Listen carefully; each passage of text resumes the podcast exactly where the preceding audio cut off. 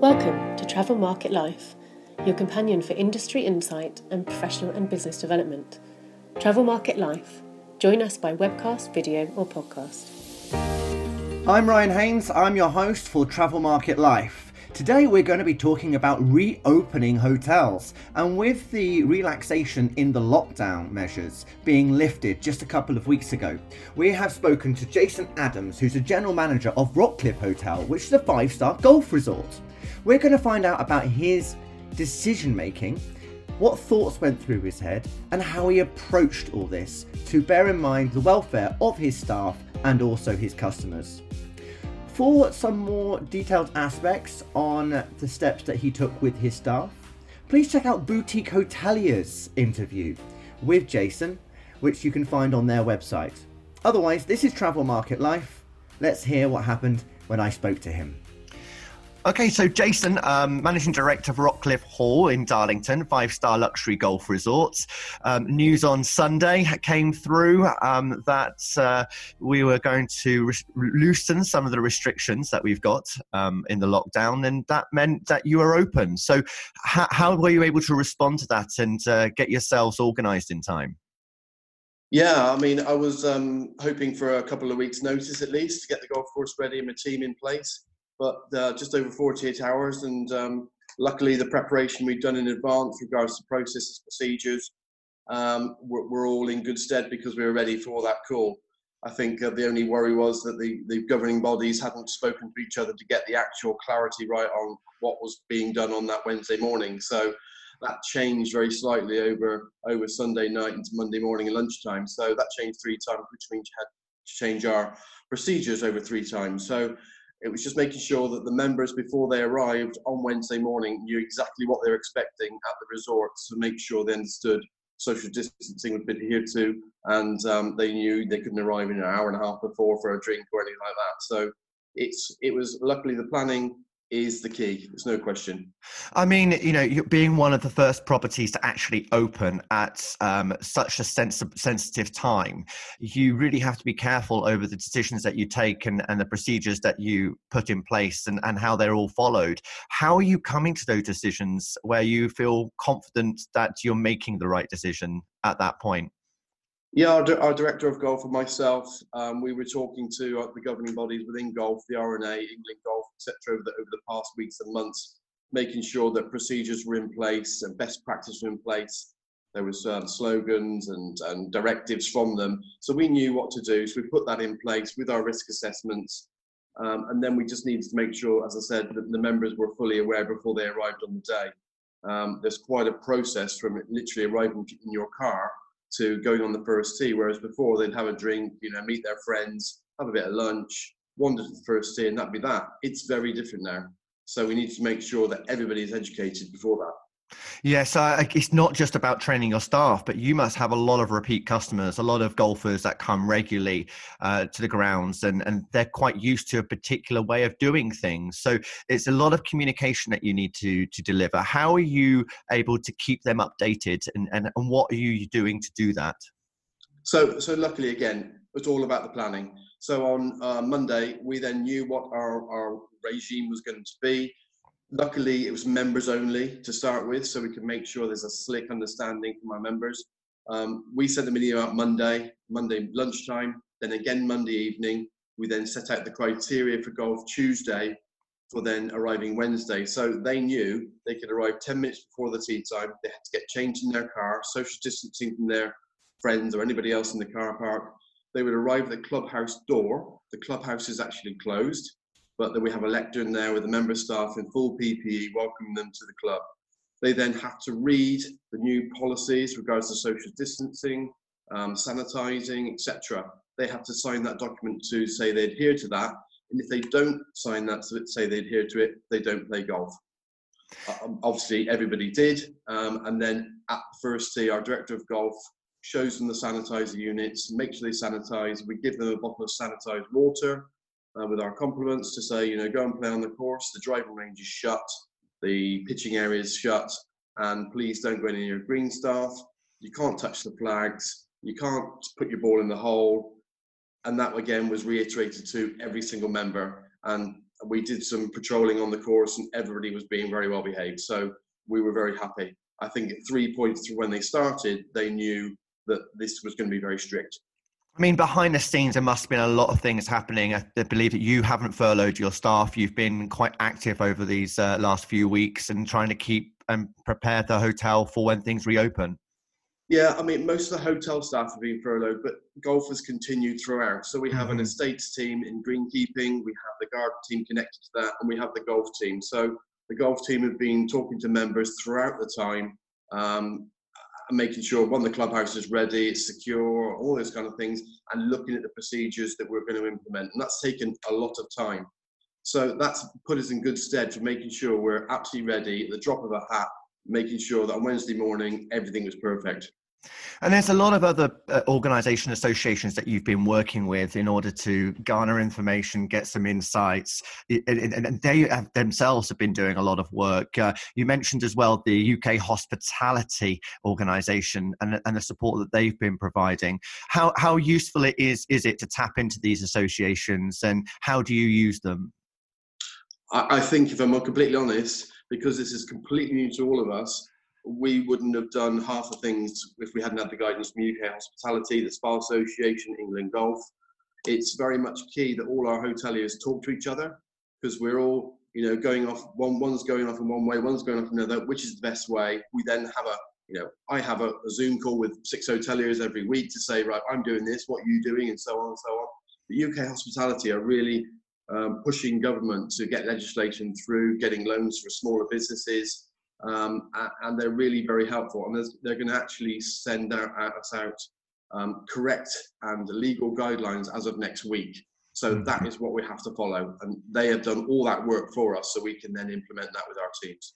Great. So, really, any other hotelier that's in a preparation for a reopening should really look at some of these guidelines that will be coming out over the next few weeks to, to help them. Uh, because, yeah. say, it, it's quite hard if you're just trying to pull things together uh, with little legal um, advice or, or support um, and do, try and do it on your own. And I guess you, you could end up coming going going in a completely random direction that is not required at this point, or or is maybe um, over the top. Um, so uh, actually taking note, using those associations um, and working collectively. And when, when, you've been working with other hoteliers, um, are, are these a part of your existing network, or have you been developing and building your network? Certainly building a network for sure. But we, we have a little core group of our, you know, five or six hotels up here that we've we've known each other for years, and we mm-hmm. just talk to each other. Obviously, some have got private owners, some have got investors. So clearly, some hoteliers have got different things they need to do. You know, private owners, you know, they're happy to stay close, protect their team. Perhaps hotels with investors want the hotel open and revenue in straight away. So there's very different of way to do things. But ultimately the goal is to protect the guests, protect our teams, and making sure, really, really importantly, that the team are ready to come back to work in the right frame of mind, highly motivated, their well-being is right, their mental health is right, and if it's not, we've got to help them because they're our biggest asset. But yes, they're our biggest cost as well, but they we have to invest in them. It's as simple as that. And how are you keeping that motivation going then with your staff? Um, what I mean, one of the big things you, you say is you know you got you got to believe in your product, right? And you, you've got to make sure that it's successful. And how do you get your staff to join you on that journey and to, to keep them uh, positive and focused on, on what you need to deliver? Yeah, I think you know in years gone by, lots of employers have kind of treated the staff as a, as a number. You can't mm-hmm. do that. You simply can't. They are all individual people with different feelings, different uh, work rates. And we've been having what's called a Rocky Roundup. So obviously, Rockliffe Hall, we've got this uh, little email newsletter that goes out on a Monday, Wednesday, and Friday. Um, we talk about uh, what you've been doing in the week, sending images of, the, of their, their, their week, whether it be you know going for a walk, um, baking with the kids, uh, all those kind of things. And we all interact all together. We have Zoom calls with the, with departments as well to make sure they're all all okay. I had I had 17 beauty therapists on the phone on Zoom yesterday, which was wow. um, exciting.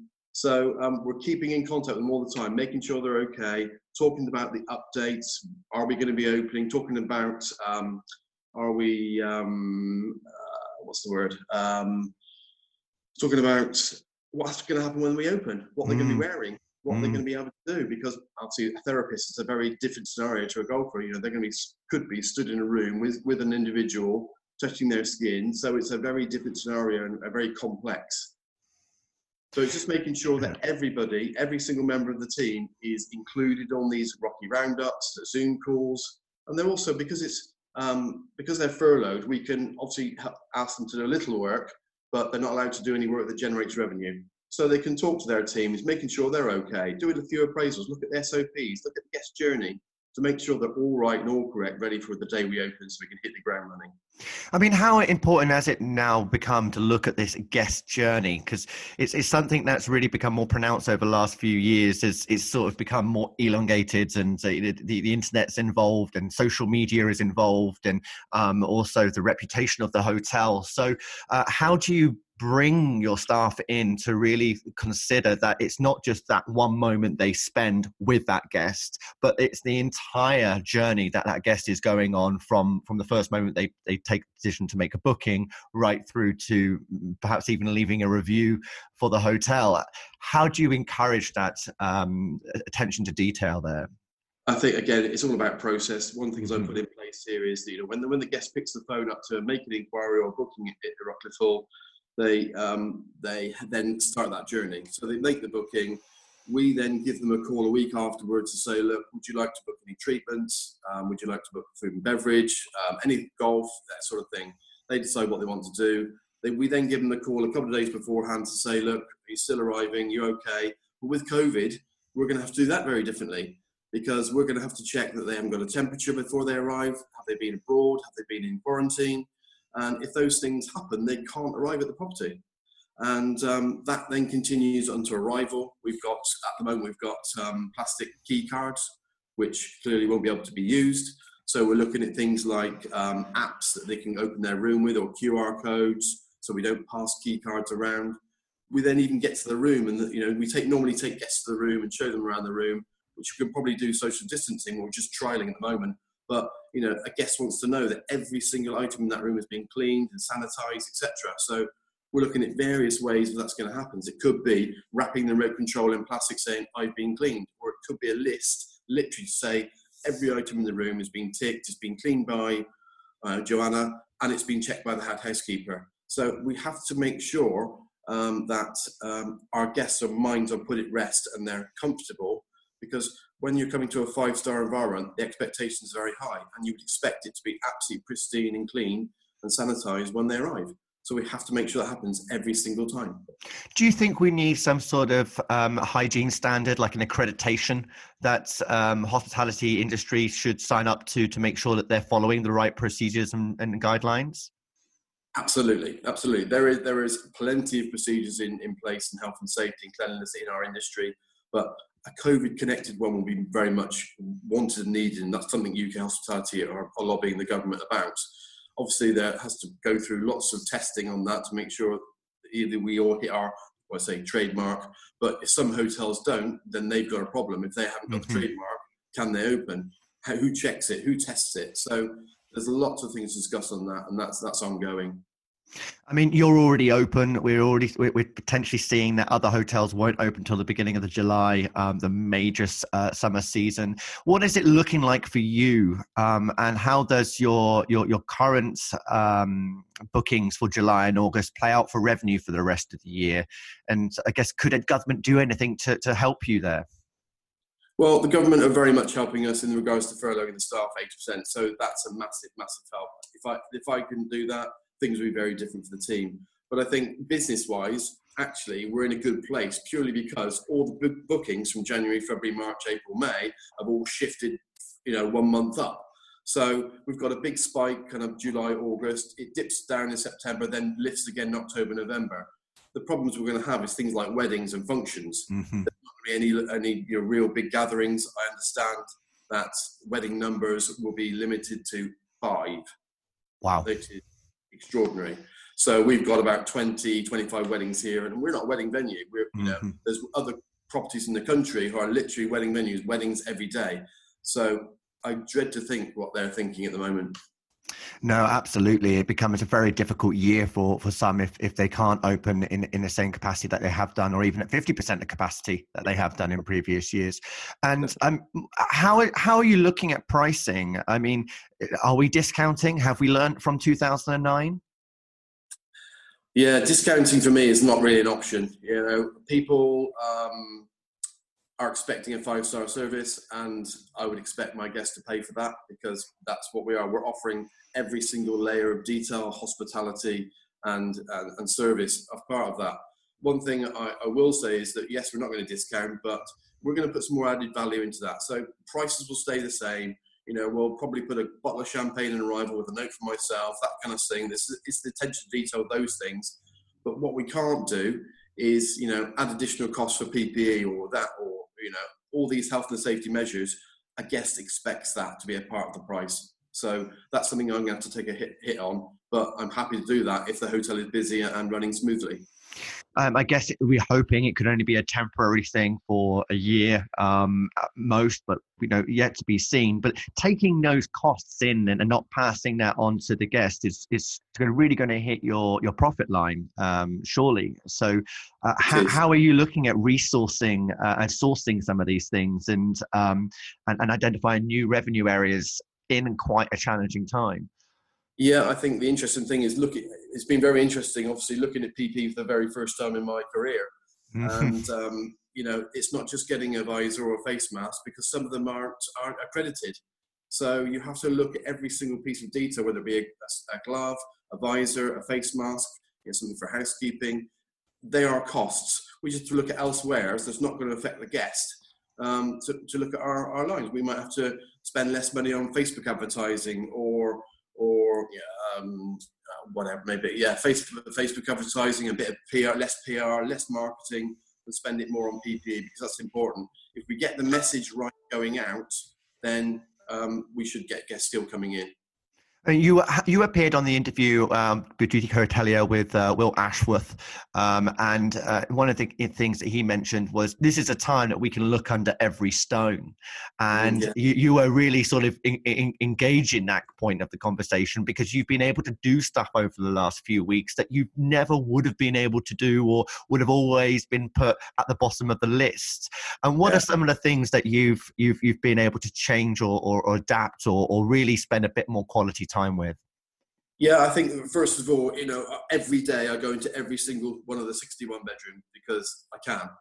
And I think, you know, looking at detail with maintenance, um, looking around wallpapers, carpets, toiletries, etc. That, that's a small area, but literally what we've been looking at is the guest journey in writing so we can train the staff. It's the standard operating procedures for different processes because, again, a standard operating, operating procedure for breakfast will change wholeheartedly um, going forward. So it's looking at all these processes. I've been able to sit down virtually with the team, the senior team, to say, right, what revenue meetings we can have, what forecasting we're doing, and literally we can look at every single item because, as, as I'm sure you're aware, it's a 24/7 operation. There is no time to ever sit down without any guests around to concentrate because our guests are our priority. So that's what takes priority. So, as you say, there's always something at the bottom of the list that kind of gets pushed to one side. So now we've been able to do that very, very efficiently to make sure it's in place and done for when we open. Excellent, um, and hopefully that should then really uh, lay lay everything out for the rest of the year and onwards, so that you're going to come back stronger as well. And and I say with a team that's that's really engaged and and, and recognise the care that you're putting into into their own well being. Um, yeah, and. Yeah Sorry, well, I, I think um, I think the important thing here is that we need to, you know, as I've said before, keep in touch with the team to make sure they understand their role when it happens when they come back. That's really important. So we've been able to talk to the team about that. They've obviously had questions as well, which we've tried to answer, um, and making sure that they're right. Uh, as you say, you know, for the future, we we're doing things now we haven't ever done. Mm. We've in my career, you know, I've I've managed many hotels throughout the country at a very high level I've never talked to team about PPE, concerns and anxiety about, you know, mm-hmm. gloves and, and face masks and visors and how we operate professionally and safely. And it's just never been on our radar. So now it's at the very forefront of what we do. And it will be the first thing we look at every single time when we do anything in the in the building.